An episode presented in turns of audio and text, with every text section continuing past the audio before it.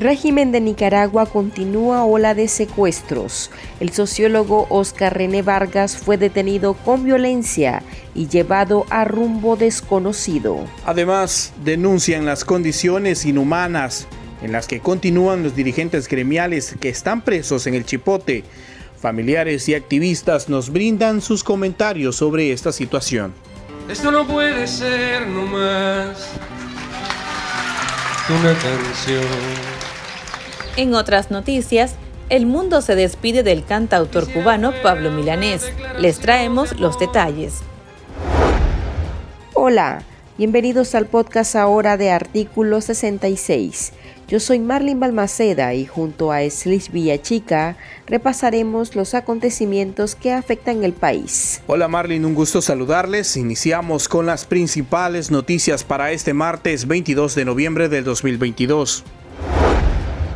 El sociólogo y analista político Oscar René Vargas, de 76 años, fue detenido arbitrariamente este martes, confirmaron sus familiares.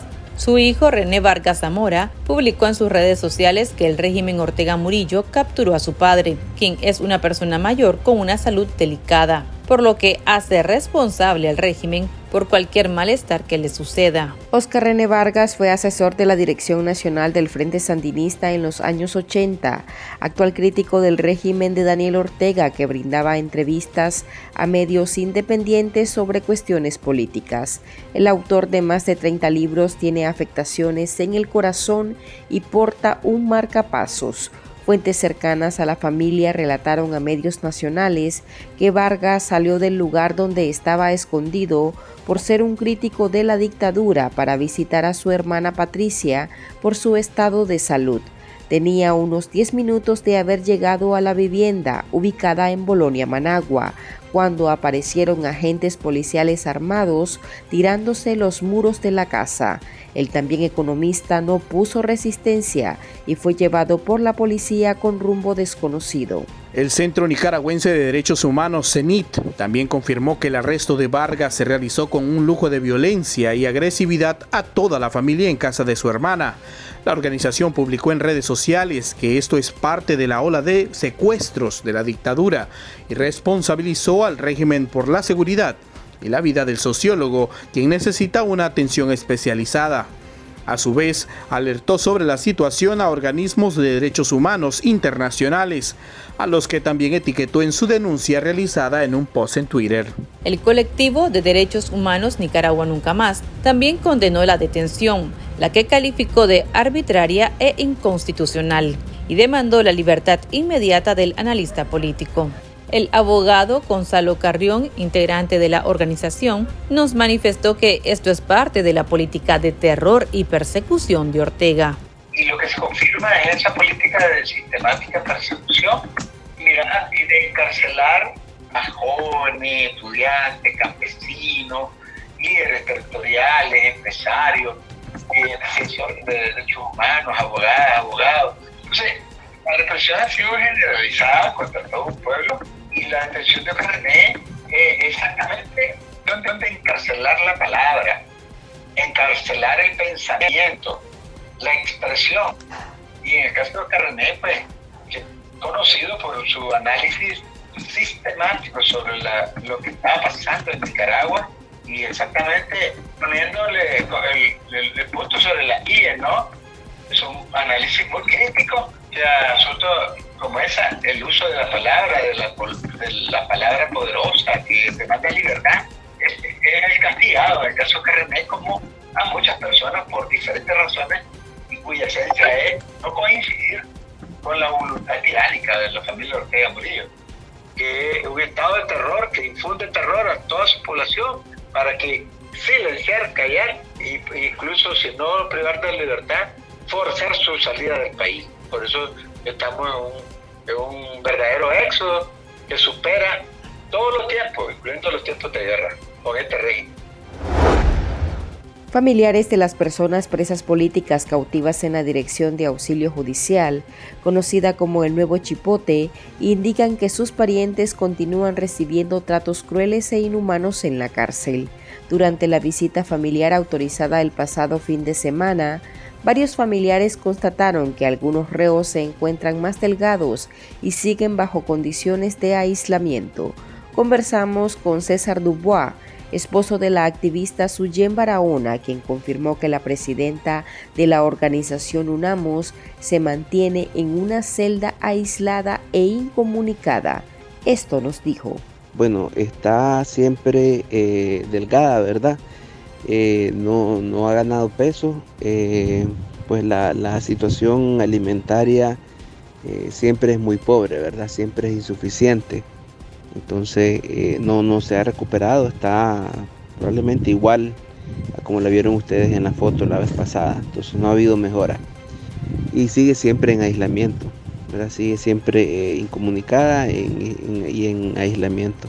Para la activista política Alexa Zamora, esta situación deja en evidencia, una vez más, las violaciones a los derechos humanos de los privados de libertad por parte del régimen de Ortega. Los reos de conciencia apenas han sido vistos solo 11 veces en más de un año de encierro. Esto nos expresa la abogada. Lamentablemente estamos ante un panorama bien complejo donde la cerrazón de el régimen cada vez es peor, eh, ya ni siquiera las condenas y las acciones tomadas directamente por la comunidad internacional parecen hacer efecto ante esta vorágine de brutalidad realmente que, que el régimen ejerce sobre personas que pues son reos de conciencia. Y más allá de esto estamos hablando de hombres y mujeres que están enfermos, que corren el riesgo de morir en la cárcel. Y pues creo que hay que plantearnos una nueva estrategia que pueda ser más efectiva en coordinación con la comunidad internacional, en coordinación con los familiares y organizaciones que posicionan el tema de presos políticos para lograr la libertad de estas personas a la brevedad, porque el riesgo de muerte al interno del país en estas actuales condiciones de detención son sumamente reales tengo la percepción y la opinión muy personal que Ortega no midió el costo político de encarcelar a estas personas y mantenerlas presas en el cipote y ahora también lo está asumiendo. No saben qué hacer, no saben cómo lidiar con la opinión pública y con el impacto que genera en la ciudadanía cada vez que se ve obligado a dar muestras de vida de estas personas. Él no tiene la suficiente fuerza para lidiar con esto y le aterra cada vez que tiene que lidiar pues, con, con el impacto que esto genera. El abogado Juan Diego Barberena, integrante del Consejo Político de la Unidad Nacional Azul y Blanco UNAP, Alertó que además el objetivo es también quebrantar la integridad emocional y psicológica de los reos políticos, haciendo uso del modelo carcelario soviético y cubano porque eso también, digamos, el quebrantamiento mental, emocional, también es una suerte de quebrantamiento político. Y eso, ese modelo, digamos, carcelario, soviético, cubano, la dictadura lo está replicando al carbón, digamos, ¿no? Copiándolo al carbón. Esa es una de las cosas. Lo otro es que, bueno, eh, la dictadura trata a las personas presas políticas no como sujetos de derecho, no como sujetos de un proceso penal, sino como meros objetos de su detentación del poder y de su punición penal. Y en ese sentido también existen víctimas colaterales y las familias son víctimas colaterales, digamos, no solamente con el estado de sus familiares, sino también con eh, los distintos vejámenes y abusos que sufren al momento de ingresar a las visitas. ¿no? Esto es una violación flagrante a los derechos humanos, las reglas de Nelson Mandela, la Convención Americana de los Derechos Humanos, la Declaración Universal de los Derechos Humanos, ¿verdad? Eh, no solamente con respecto a las reglas del debido proceso, sino también con respecto a la prohibición de todo acto de tortura física, psicológica, mental y emocional, ¿verdad? Política que no solamente ahora la vemos con las personas presas políticas, sino que también ahora se ha trasladado a los mismos eh, fieles eh, funcionarios y empleados de la misma dictadura Ortega Murillo. Y la forma de combatir esto, como nosotros lo hemos señalado, es con mayor presión internacional, mayor documentación, mayores sanciones y mayor aislamiento político, económico al grupo que está detentando el poder. Quisiera fuera una declaración de amor romántica sin reparar en formas tales. Mandatarios, escritores e intelectuales continúan despidiéndose del cantautor de trova cubano Pablo Milanés, quien murió a sus 79 años el día lunes. Miguel Díaz Canel, mandatario de Cuba, expresó este martes sus condolencias a través de su cuenta en Twitter. Desde Rusia escribió que desaparece físicamente uno de sus más grandes músicos, voz inseparable de la banda sonora de nuestra generación. El legado del cubano también fue reconocido por los presidentes de Colombia, España y Venezuela. El presidente mexicano Andrés Manuel López Obrador también se unió a la lista de líderes de dirigentes de la izquierda latinoamericana que reconoció la influencia de Milanés. Esto dijo en rueda de prensa. Empezamos eh, pues enviando un, abrazo a familiares, amigos, compañeros de Pablo Milanés, que falleció, un gran cantautor que le escucharon muchos sus canciones muchos, muchos nos eh, beneficiamos con su música. Y es eh, una pérdida muy lamentable para eh, el mundo de, de la música, para la trova, toda una época, la de Pablo, Pablito como lo conocían.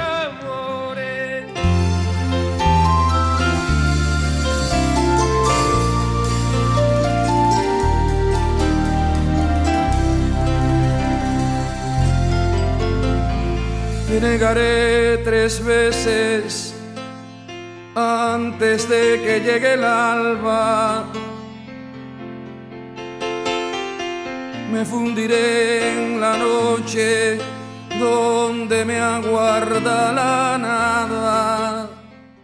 El autor de clásicos como Yolanda fue hospitalizado el 12 de noviembre por efectos de una serie de infecciones recurrentes que en los últimos tres meses afectó su salud, según un comunicado de entonces de su oficina artística. El cantautor cubano, una de las voces más reconocidas de la música cubana y fundador y artífice del sonido de la nueva trova, junto a cantantes como Silvio Rodríguez y Noel Nicola, murió en la madrugada en Madrid a los 79 años. Recorreré los cuerpos desolados sin futuro destruiré los mitos que he formado uno a uno. Y pensaré en tu amor. El cantautor cubano Silvio Rodríguez homenajeó al músico con la publicación en su blog de la letra de Pablo una canción inédita que le dedicó al compositor en 1969. Ambos músicos interpretaron a dúo temas populares como El breve espacio en que no estás y llegaron a elaborar un álbum conjunto titulado Cuba Nueva Trova. Sin embargo, acabaron teniendo un distanciamiento personal y artístico que se vio evidenciado en las últimas décadas a través de declaraciones de ambos en las que criticaban por desavenencias políticas con respecto al régimen cubano. Qué milagro se dio cuando el amor volvió a tu nido. ¿Qué puedo hacer? Quiero saber que me atormente en mi interior.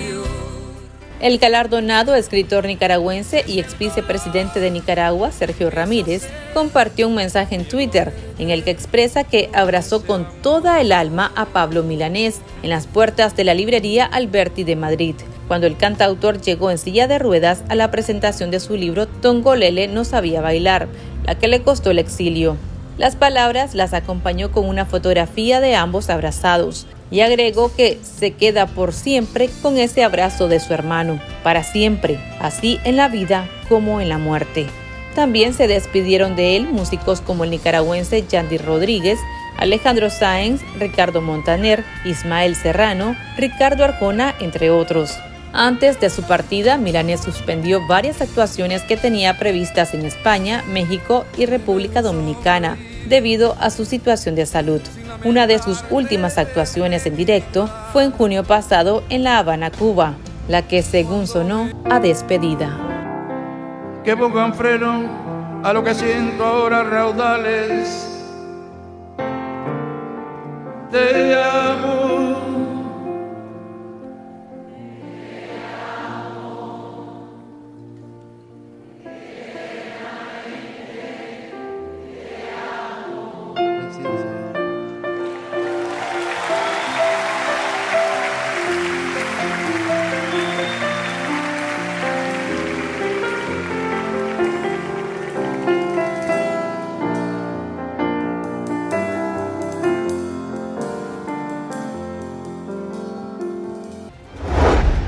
Y estas son otras noticias que usted también debería saber hoy.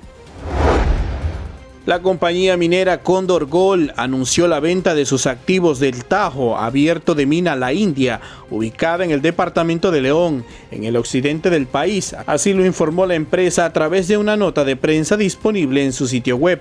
Esta decisión se da tras las sanciones del Departamento del Tesoro de Estados Unidos al negocio del oro en Nicaragua. Condor Gold justificó la venta de sus activos a un estudio de factibilidad. Además, designó a la empresa Hanan Partners para buscar un comprador para los activos. El reciente informe del Banco Central de Nicaragua refleja una desaceleración en sectores esenciales de la economía que habían iniciado un proceso de recuperación en el año 2021. Entre estas actividades se sitúan los rubros de minas y canteras, producción de carnes, pescados, energía y agua. Según el índice mensual de la actividad económica, el sector ganadero cayó 1.6% y contrasta con su crecimiento de 7.5%. Por su parte, el sector de minas se refleja como uno de los más afectados, con un menos 19.5% debido a una menor extracción de metales. Las cifras negativas en este sector se ven luego de las sanciones de Estados Unidos contra el negocio del oro del círculo de Daniel Ortega. La Unidad Nacional Azul y Blanco dirigió una carta al nuevo presidente del Banco Interamericano de Desarrollo, en el que demanda fiscalice y supervise los futuros desembolsos que serán aprobados al régimen de Nicaragua. La Unidad Nacional señala que Nicaragua vive un estado de excepción de facto, con las libertades civiles y políticas conculcadas y un gobierno carente de legitimidad calificado también como un régimen corrupto, apunta que hasta ahora el flujo de ayuda financiera y préstamos provenientes de organismos internacionales son manejados de forma discrecional y sin que exista la debida fiscalización social pública destaca el comunicado publicado este martes. Tendencias, la viralidad de las redes sociales. Contra todo pronóstico, Argentina fue derrotada por la selección de Arabia Saudí con un 2 a 1. Leo Messi, capitán de la selección de Argentina, reconoció que el gol anotado tan pronto confundió y desveló que el vestuario estaba muerto tras encajar la derrota contra Arabia Saudí en el primer encuentro en Qatar del 2022. Messi dejó entrever que el inicio alteró la perspectiva del equipo, que marcó un gol y tuvo claras ocasiones para ampliar la ventaja anuladas por fuera de juego. El líder del albiceleste pidió tranquilidad agregando que es una derrota que duele, pero tienen que seguir confiando, que la gente confíe y que ahora van a intentar ganarle a México para seguir como estaban antes. Por su parte, el rey de Arabia Saudí, Salman bin Abdelaziz, decretó que este miércoles será festivo en todo el país con motivo de la victoria de la selección saudí contra la selección Argentina en la Copa del Mundo. Así lo informó la agencia de noticias oficial del país árabe. Las calles de Riad y de otras ciudades del país estallaron en júbilo tras la victoria de su selección contra la Argentina de Leo Messi, un hito histórico que fue recibido a la par con mucha incredulidad entre los saudíes, que se consideran sin opción de incluso competir en este duelo. Así lo reporta ESPN. La verdad, decepcionados, muy decepcionados, esperamos mucho más y es una derrota que además nos deja contra las cuerdas y es mucho peor que la de Camerún en el 90 porque ahora pasan solo dos equipos, aquella vez podían pasar algunos terceros, con lo cual, eh, nada, sorprendido porque la verdad los 36 partidos invictos, la escaloneta venía bien, venía jugando bien, eh, no sé, no sé qué puede haber pasado, pero flojos casi todos los jugadores, sin puntos para rescatar. Y bueno, déjame hacer un comentario, el VAR no va, sino, digamos, realmente mata el fútbol. Argentina se hubiera puesto 3 a 0 y, nada, ya vimos cómo terminó. Dependemos de nosotros, Argentina tiene equipo para ganar los dos partidos, con lo cual estos partidos prefiero perderlos ahora y, recibir el cachetazo. Y bueno, el equipo tiene, Argentina es campeón de América, con lo cual Argentina tiene para ganar a México y a, Polonia y aún clasificar primero, te digo. Así que hay que cambiar la cara, esto es fútbol, esto es un mundial, se puede ganar, se puede perder. Lo que no podés es perder la esperanza, así que hay equipo, hay equipo. Aquí termina el episodio de este martes. Para más noticias pueden visitarnos en nuestra web www.articulo66.com. También pueden suscribirse a nuestro podcast y seguirnos en las redes sociales como Artículo 66 y en Twitter arroba Artículo 66 Nica. Hasta la próxima.